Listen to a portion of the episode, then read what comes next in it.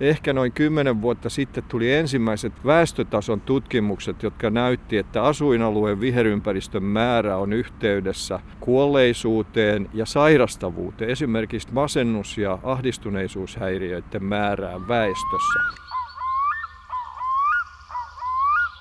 Haluatko lisää elämäniloa, luovuutta, paremman muistin ja keskittymiskyvyn? Vai haluatko vain ylipäänsä selvitä jotenkin seuraavaan päivään? Yhä vahvempaa tutkimusnäyttöä alkaa olla siitä, että joka tapauksessa kannattaa mennä luontoon. Moni meistä on kokenut sen, miten kimaltelevat lumikiteet, aamun pakkastaivas, tuoksuva märkä metsä, soliseva puro valtaavat mielen vaivihkaa. Tai joku paikka metsässä tuntuu säteilevän energiaa. Ja jotain siitä kaikesta jää mieleen vielä sisään mennessäkin, vaikkei sitä välttämättä edes huomaa. Tuntuu, että suomalaiset ovat tienneet sen jo pitkään, että luonto vaikuttaa ihmismieleen, metsään ja järvenrantaan on menty surujen ja ilojen kanssa. Ja seinilläkin on pidetty maisemamaalauksia, joissa katse ja ajatus on voinut hetkeksi levähtää. Monet taiteilijat ovat tunnistaneet ja merkinneet muistiin samaa. Aleksis Kivi ja Mika Valtari ovat kertoneet katselleensa ikkunasta luontoa kirjoittaessaan. Ilmari Kianto kuvaa metsäkokemustaan sata vuotta sitten näin. Siellä on rauhaisaa ja lohdullista. Siellä tuskan kärki taittuu ja suru suurinkin suloisesti hivelee. Sammal niin pehmoinen koskettaa, kanervanin kaunis katsoa. Pihkan tuoksu, lehväin lehy, niin huumaava hengittää. Jokainen jättiläis paasi kuin kuninkaallinen valtaistuin, jokainen louhikko lokero kuin erakon pyhäkkö, jokainen kaatunut honka kuin taidepylväs pyhillä rannoilla. Lainaus löytyy viime vuonna ilmestyneestä hienosta kirjasta Terveysmetsä, johon Marko Leppänen ja Adela Pajunen ovat koonneet ajatuksia siitä, miten luonto vaikuttaa ihmisiin. Sieltä löytyy myös kertomus ruotsalaisesta tutkijasta Johan Ottossonista, joka törmäsi pyörällään autoon vakavin seurauksin. Kirjassaan Luonnon merkitys elämän kriisissä joka ilmestyi vuonna 1997. Hän on kuvailut sitä, miten hän aivovauriopotilaana sai voimaa luonnosta, kivistä, aaltojen äänestä, merestä. Ja väitteli myöhemmin tohtoriksi luonnon merkityksestä vakavan kriisin jälkeisessä kuntoutuksessa. No luontohoitomuotona ei suinkaan ole aivan uusi keksintö. Kuulemma lääkärit ovat passittaneet jo muinaisessa Egyptissä masentuneita faaraoita puutarhakävelyille – ja Euroopassa ja Suomessakin on rakennettu sairaaloita ja parantoloita jo pitkään luonnonkauniisiin ympäristöihin. Mutta mikä kaikki luonnossa oikeasti meihin vaikuttaa, se onkin paljon monimutkaisempi juttu.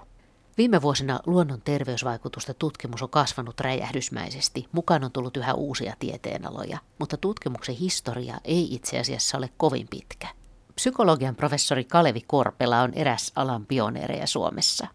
Me tapaamme Kalevi Korpelan kanssa tihkusateisena päivänä Tampereella Sorsapuistossa, jossa on aika vähän porukkaa liikkeellä. No, sää on hiukan raikas ja kostea. Voi sanoa, että 85 vuodesta lähtien on miettinyt näitä mielipaikkojen ja ihmisen psyykkisen toiminnan yhteyksiä. Oliko se sulle alu, alusta asti selvää, että, että luonnolla on iso merkitys ihmisten hyvinvoinnille? Ei.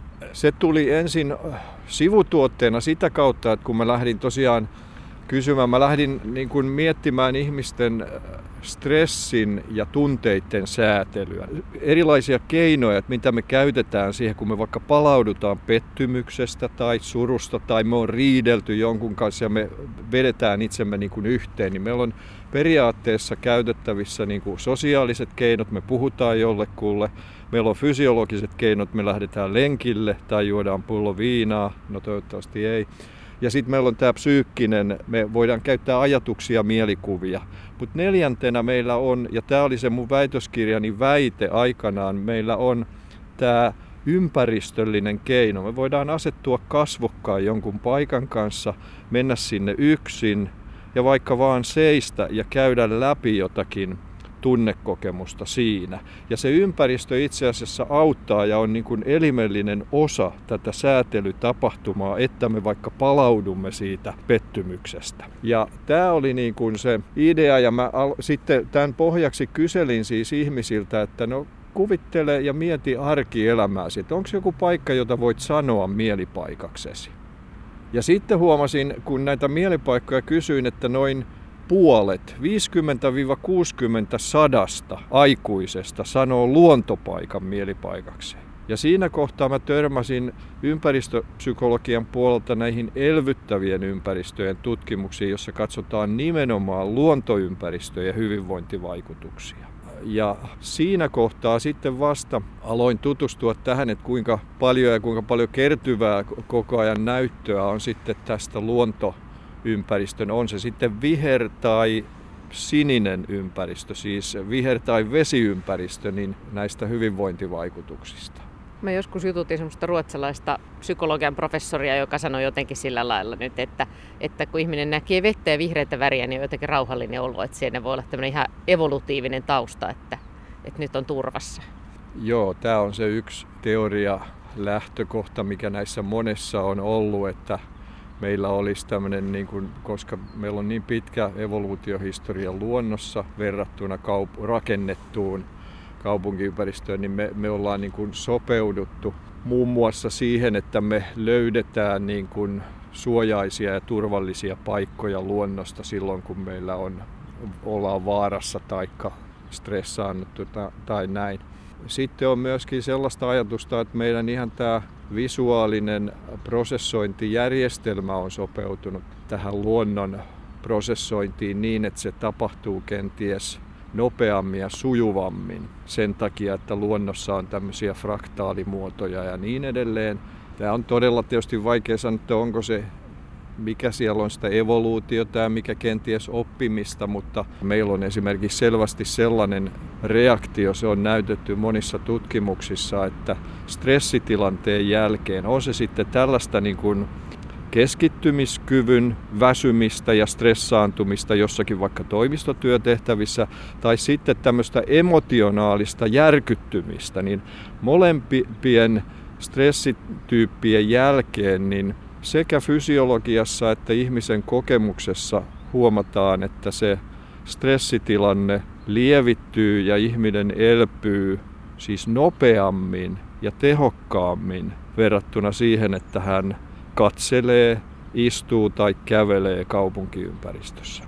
No onko se ollut sulle yllättävää, että luonnolla on näin iso merkitys vaikka näissä mielipaikoissa tai tässä palautumisessa? On ja ei. Siis todistusainoista ja tutkimuksia tulee niin kovalla vauhdilla, että et ei enää pysty niinku seuraamaan niin kuin ehkä kymmenen vuotta sitten. Mä muistan, ehkä noin kymmenen vuotta sitten tuli ensimmäiset väestötason tutkimukset, jotka näytti, että asuinalueen viherympäristön määrä on yhteydessä kuolleisuuteen ja sairastavuuteen, esimerkiksi masennus- ja ahdistuneisuushäiriöiden määrään väestössä, semmoisissa siis satojen tuhansien, lähes puolen miljoonan ihmisten otoksissa.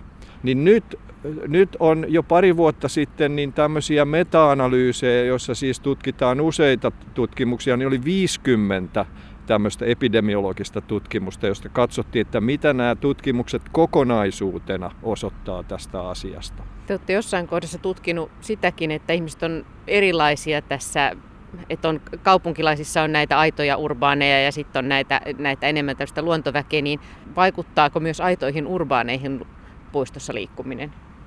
Joo, kyllä se vaikuttaa, mutta, mutta siinä tosiaan on tämmöinen, puhutaan tämmöisestä, että sitä vaikutusta säätelee tämmöinen tekijä kuin tämä luontosuuntautuneisuus tai kaupunkisuus, jota voidaan kuvitella tai ajatella, että se on vähän niin kuin tämmöinen persoonallisuuden piirre. Me ollaan yksilöllisesti erilaisia, pääosin varmaan lapsuuden ja nuoruuden ja elämän kokemusten takia. Toiset on enemmän luontoon suuntautuneita kuin toiset. Ja tällä on niin kuin sellaista vaikutusta, että, että tämä vahvistaa, että mitä enemmän on tavallaan luontosuuntautunut ja ehkä jo oppinut sitten arvostamaan ehkä luontoa tai olemaan siellä jopa harrastamaan luontoa, niin se vahvistaa näitä vaikutuksia. Mutta sitten on toisaalta kokeellisia tutkimuksia. Tämä taisi olla korealainen tai taivanilainen tutkimus, jossa osoitettiin, että ihmisten ei tarvitse olla edes tietoisia Eli he näkee hyvin lyhyen aikaa. Se oli tämmöinen koetilanne, jossa näytettiin niin kuin 0,03 sekuntia tämmöisessä kuvasarjassa viherympäristöä mitattiin tämmöistä tarkkaavuuden muuttumista ja elpymiskokemusta, niin havaittiin, että tämä muutos oli edulliseen suuntaan myös siinä ryhmässä, joka ei oikeastaan niin kuin tietoisesti tunnistanut havaitsevansa luontoa. Ja meidän omissa tutkimuksissa esimerkiksi on havaittu, että 200 millisekunnissa niin ihmiset virittäytyy tunteella eri lailla, jos he näkee puistokuvan vs parkkihallin tai rakennettua ympäristöä, jossa ei ole lainkaan luontoelementtejä. Eli tämä tapahtuu niin kuin tämmöisillä nopeuksilla ja mittaustavoilla, jossa ihmiset ei ole edes kovin tietoisia siitä, että mitä tapahtuu. Ja me saadaan esille tämä. Eikö tämä aika jännittävää? On, on ja käy jännittävämmäksi, mitä pidemmälle mennään. No juuri käy niin, että huomataan, että niin kuin yksityiskohdissa on vähemmän ja vähemmän tiedetään, että mikä, mikä täällä saa mitäkin aikaan ja mistä kaikki johtuu, niin se osin koko ajan vaikeutuukin, mitä enemmän tutkimusta tulee. Aika paljon puhutaan tästä ihmisten fyysisestäkin terveydestä, mutta miten psykologina, niin mitä me tiedetään tällä hetkellä niin kuin ihmisten mielenterveydestä, hyvinvoinnista, esimerkiksi vaikka mielenterveyskuntoutujien, että miten luonto vaikuttaa, tai, tai masennuksista? Laaja kysymys, mutta te olette tutkinut Joo, esimerkiksi juu. depressiota. Joo, ja tämä onkin selkein, eli tota, vahvin näyttö näissä epidemiologissakin tutkimuksissa mielenterveyden osalta on niin kuin masentuneisuuden ja ahdistuneisuuden. Eli semmoinen sairastavuus on vähäisempää, mitä, mitä vihreämpiä asuinalueita on. Mutta sitten tiedetään myöskin, kun on tehty tämmöistä puutarhaterapiaa, tätä tehdään Ruotsissa ja Tanskassa aika, aika paljonkin ja mekin on kokeiltu Tampereella tämmöisissä terapiajaksoissa, jotka on tämmöisiä 12 viikkoa ja tehdään puutarhassa kasvien istuttamista, kasvattamista, mutta sitten siihen sisältyy tätä puutarhassa kävelyä ja istumista ja oleilua. Niin 12 viikon terapialla selvästi niin kuin depressio-oireissa saadaan vähentymistä. Meidän oma kokeilu täällä Tampereella oli sellainen, että tällaiseen depressiokouluun, se on tavallaan tämmöinen hoitomuodon nimi, joka jossa potilaat keskustelee ja käy läpi depressioon liittyviä tämmöisiä ajatustottumuksia ja, ja tuntemuksia, niin me kokeiltiin, että joka toinen kerta onkin ulkona luonnossa. Se oli Tampereella Pyynikillä tai tuolla Hatan päällä. Ja siinä tehtiin sitten tämmöisiä mielipaikkaharjoitteita muun muassa, että annettiin jalkojen viedä johonkin mieluisaan paikkaan siinä ympäristössä, luonnossa ja, ja rauhoituttiin ja yritettiin kokea sitä ympäristöä. Ja me sitten kysyttiin näitä depressio-oireita ennen ja jälkeen ja sitten vielä kolmen kuukauden seurannassa tämän depressiokoulun jälkeen. Ja sitten me kysyttiin tämmöistä positiivisen mielenterveyden kokemusta, joka on niin kuin sitä, että missä määrin kokee itsensä arvokkaaksi, jaksaa tehdä päätöksiä omassa arjessa ja näin. Niin se, mikä me havaittiin, on, että nämä depressio-oireet todellakin väheni tämän kahdeksan viikon aikana.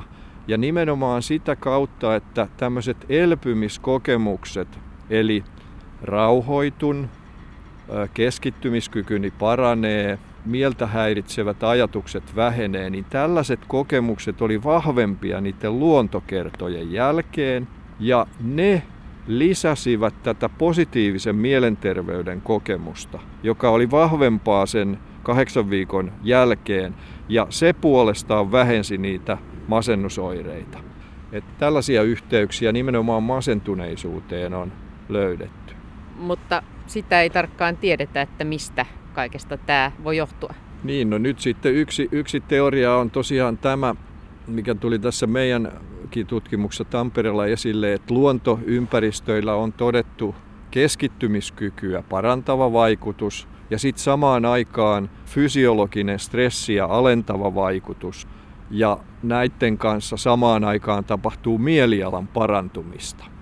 Ja tämmöisillähän, jos ajattelet, mihin kaikkiin niin kuin keskittymiskyvyn, mielialan ja fysiologian muutokset voi vaikuttaa, niin niitähän on monia hyvinvoinnin puolia, onnellisuus, elämään tyytyväisyys, tämmöisiä yhteyksiä on luontoaltistuksella löydetty unen laatuun. Se on iso tutkimus Australiasta, joka näyttää, että ihmiset, joilla on enemmän viheraluetta ympäristössään, niin todennäköisemmin nukkuu optimaalisemmin ja nukkuu vähemmän todennäköisesti lyhyitä yöunia verrattuna sellaisiin, joilla on vähemmän viheraluetta.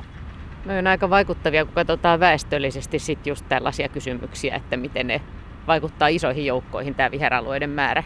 Tai että jos ruvetaan tutkimaan vaikka ihmisten kuolleisuutta tai tämän tyyppisiä kysymyksiä.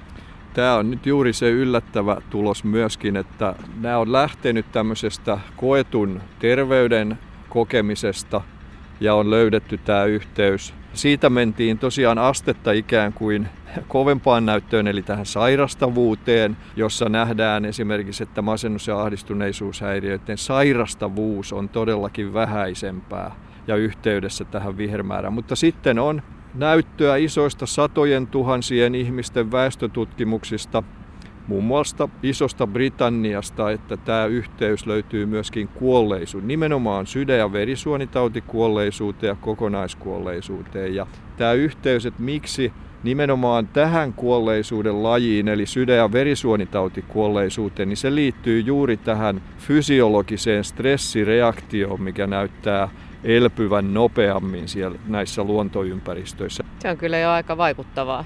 Joo, ja sitten kun meillä on hyvin erityyppisistä tutkimuksista tätä näyttöä, että paitsi näistä, niin meillä on kokeellisista tutkimuksista tosiaan näyttöä, että mitkä nämä mekanismit voi olla. Viimeaikaisissa tutkimuksissa on nimenomaan osoitettu, että tämä sydämen sykevaihtelu, katsottiin sydämen sykevaihtelua seuraavana yönä sen jälkeen, kun oli lounastunnilla kävelty luontoympäristössä niin se on edullisempaa. Siihen syntyy edullisia muutoksia näiden luontokävelyiden jälkeen. Eli aika suora yhteys jopa sydämen toimintaan. Sitten meillä on paljon näitä kyselytutkimuksia, joissa me tiedetään, että ihmiset on niin kuin kokee vaikkapa elämäntyytyväisyyttä enemmän. Esimerkiksi niinä vuosina, samoja ihmisiä seurattu Isossa Britanniassa 18 vuotta, niin samat ihmiset niinä vuosina, jolloin he asu vihreämmällä asuinalueella, niin koki onnellisuutta enemmän niinä vuosina, kun he asuu lähempänä viher- tai rannikkoaluetta. Että tämä näyttö on niin kuin hyvin monipuolista jo nykyään. Nyt me seistään tässä Tampereella Sorsa-puistossa, niin kuinka suurelle joukolle esimerkiksi tämä puisto toimii tämmöisenä virkistysalueena? Voidaanko sitä jotenkin väestöllisesti ajatella, että kuinka lähellä ihmisten pitää asua jotain viheraluetta, että siitä on heille iloa ja terveyshyötyjä? Joo, tämmöisestäkin on tutkimuksia, suomalaisiakin mallinnuksia, että kuinka pitkällä se viheralue voi olla, niin mitä se tarkoittaa niin kuin kävijämäärissä siitä lähialueelta. Ja siinä on siis tullut tällaista, tällaisia nyrkkisääntöjä, että se ihan suoraviivaisesti vähenee, että mitä kauemmas se puisto menee ihmisten kotoa ja asuinpaikasta, sitä vähemmän niitä käyttäjiä ja sinne puistoon menijöitä on. Ja tämmöinen 3-500 metriä on muodostunut tällä hetkellä yhdeksi nyrkkisäännöksi, jonka sisällä ajatellaan, että pitäisi olla. Ja sitten on näyttöä siitä, että mitä kauempana se viheralue on, niin sitä enemmän sitten esiintyy vaikkapa tätä sairastavuutta tai muuta niin kuin siinä väestössä. Mulla on ollut mahdollisuus käydä Skotlannissa noin 10-15 vuotta sitten, jossa tutustuin Skotlannin, olisiko se nyt metsähallituksen niin kuin suurimpaan ympäristöhankkeeseen koskaan. Se on Edinburghin ja Glasgow välinen alue, jota on puhuttu Euroopan sairaaksi mieheksi. Eli alue, jossa on erittäin paljon kansanterveysongelmia, erityisesti sydän- ja verisuonitautiongelmia, masentuneisuutta ja niin edelleen. Ja siellä alettiin laittaa rahaa miljoonia puntia vuodessa 20 vuoden ajan siihen, että näiden asuinalueiden lähistölle rakennetaan niin sanottuja health walkeja, eli terveyskävelyitä luontoympäristössä. Ja tällaiseen siis, tässä on esimerkki siitä, että kun me unohdamme tämän asian, niin sitten kun tähän herätään ja se otettiin tosissaan Skotlannissa, niin sitten menee tietysti rahaa, kun me rakennetaan nämä jutut sinne uudestaan. Tämä on se tausta, minkä takia minä ainakin toitotan tätä, että tätä ei niin kuin pidä tässä tiivistämisinnossa ja city. Tämähän on aivan väärä käsitys, nimittäin tämä city-ihmisyys siinä mielessä, että kun katsotaan näitä mielipaikkakyselyitä, kun niitä on muualtakin kuin Suomesta, Niitä on USAsta, Irlannista, Senegalista, Ranskasta, jotka nyt on tämmöisiä aika urbaanejakin kulttuureja niin kaikissa näissä maissa niin ne ihmiset, jotka sanoo jonkun kaupunkiympäristön mielipaikakseen, niin se luku on 10-15 prosentin välillä maksimissaan. Niin tässä on yksi näkökulma, josta voi kysyä, että no kuinka city-ihmisiä me lopulta niin kuin ollaan. Sanoit itse, Kalevi Korpela, että sä oot, sä oot kaupunkilaispoika, niin tietenkin tämä on oma kysymyksessä, että nämä kaupungissa asuvat lapset ja miten, miten merkittävä tämä kaupunkien viheralueet ja kaupunkiluonto on sitten lasten kannalta. Tämä on erittäin kiinnostava ja se, mistä on nyt taas enenevässä määrin tutkimusta, on tietysti luonteva jatko, jos meillä on teoria ja näyttö, että tarkkaavuus ja keskittymiskyky muuttuu tämän luontoaltistuksen seurauksena. Tietysti on tutkijoita, jotka on kysynyt, no mitäs nämä lapset ja nuoret, joilla on tämä tarkkaavuus häiriö, niin sanottu ADD tai ADHD-häiriö. Ja nyt on sekä kysely että kokeellista näyttöä myöskin, että samat ADHD-diagnoosin saaneet lapset, jos he kävelee kaupunkipuistossa tai sitten esikaupunkialueella, jossa ei ole puistoa, mutta on sitä kaupunkiympäristöä kohtuurauhallista. Ja sitten kolmantena äh, lähempänä kaupungin keskustaa, missä on sitten jo sitä melua ja liikennettä. Ja testataan ennen ja jälkeen nämä samat lapset tämmöisillä tarkkaavuustesteillä. Niin tämä tutkimus on osoittanut, että näiden lasten keskittymis- ja tarkkaavuuskyky on parempaa tämän luontokävelyn jälkeen.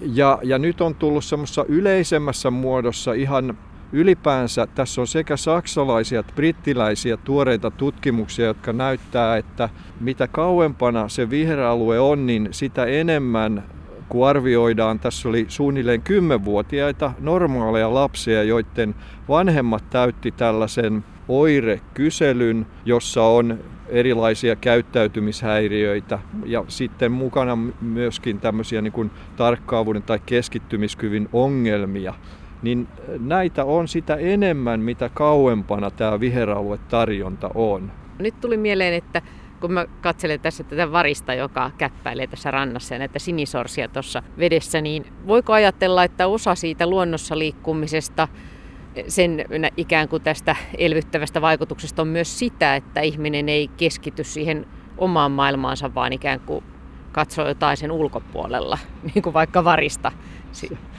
Juuri näin. Se on juuri sitä ja tämän, tällaisen elpymisteorian yksi keskeinen tekijä ja sana on tämä lumoutuminen, jota, jota luonto tuottaa. Ja vähän teknisemmin ilmastuna sillä, sillä viitataan juuri tähän, että nämä luonnon tapahtumat, eläimet, mutta ihan tämä vaikka tämä laineiden liplatus tuossa lehtien havina puissa, kaikki tällaiset vetää tarkkaavuuden automaattisesti puolensa. Siis meillä ei tarvitse keskittyä ikään kuin niin, että se on tahdonalaista. Tämä tahdonalainen tarkkaavuusmekanismi ikään kuin lepää. Ja tämä on niin kuin siinä se yksi vahvasti vaikuttava tekijä. Sen lisäksi, että tapahtuu tosiaan tämä lumoutuminen, niin nimenomaan masennusdiagnoosin saaneilla ihmisillä on tehty tällaista tutkimusta ja kokeita, että on mitattu heidän asioiden vatvomista. Puhutaan tämmöistä ruminaatiosta, siis kielteisten asioiden vatvomista ja pyörimistä mielessä. Niin sen on nimenomaan todettu vähenevän myös masentuneilla ihmisillä luontokävelyn, mutta ei kaupunkikävelyn aikana. Jopa siihen mittaan, että paitsi että ihmiset kokee itse, että se vähenee se asioiden vatvominen, niin on myöskin mitattu verenkiertoa aivoissa niillä aivoalueilla, jotka on osoitettu olevan yhteydessä tähän negatiivisen asioiden vatvomiseen ja surullisuuteen ja tämmöiseen vetäytymiseen niin siellä on aivan selkeä muutosta luontokävelyn jälkeen niillä aivoalueilla, jotka ikään kuin on aktiivisia tässä vatvomisessa. Siellä verenkierto vähenee konkreettisesti ja samaan aikaan tietenkin me koemme, että tämä vatvominen vähenee. Ja sitten on masentuneilla jopa sellainen tutkimus, että laitettiin heidät luonto- ja kaupunkikävelylle niin, että pyydettiin etukäteen, että vatvokaa mielessänne jotakin kielteistä, ratkaisematonta asiaa, joka niin kuin teitä vaivaa. Ja idea oli se, että voiko tällä luonnon myönteisellä vaikutuksella ja tällä lumoutumisella olla jopa tämmöisen mielen sisäisen prosessin ylivaikutusta. Ja juuri näin kävi. Eli kun se lumoutuminen lisääntyy, vatvominen vähentyy, niin vaikka ihmisiä pyydettiin vatvomaan, niin luontokävelyn vaikutukset esimerkiksi masennuspotilaiden työmuistiin. Heidän työmuistinsa kapasiteetti oli parempi tämän luontokävelyn jälkeen kuin kaupunkikävelyn jälkeen, vaikka he vatvoivat. On, on tämä aika, aika vaikuttavaa. Nämä on, nämä on siinä mielessä tärkeää, että kun tutkimusalue menee edemmäksi, niin aletaan osata tehdä niin kuin monimutkaisempia tutkimusasetelmia ja pureutua näihin niin kuin vaikuttaviin mekanismeihin entistä tarkemmin. Ja silloin näistä tulee kyllä myöskin niin kuin vakuuttavampia näistä tutkimuksista tämähän on toisaalta myös hirveän tärkeää, että pysytään niin kuin tieteessäkin ja tutkitaan tieteellisesti näitä asioita, koska on tärkeää niin kuin selvittää, että mikä on oikeasti todettua ja mitä ehkä kuvitellaan tai toivotaan tai pelätään. Tämä on juuri se tärkeää, että mä oon monesti kun käy esitelmöimässä näistä asioista, niin ihmiset alkuun sanoo, että mitä tämmöisiä tutkitaan, kyllä me tiedetään jo itse, että luonto on hyvä. Mutta kysehän on tieteessä tietenkin nimenomaan siitä, että nämä asiat pitää osoittaa. Ja sitten kun lähdetään yksityiskohtiin, että no tiedätkö, että vaikuttaako tämä sun verenpaineeseen, tiedätkö, että vaikuttaako tämä sun immuunipuolustukseen. Eihän sellaiset ihmiset mututuntumalla tällaisia asioita tiedä ja tämä on nyt tieteen tehtävä juuri sitten mennä näihin, näihin syvemmälle.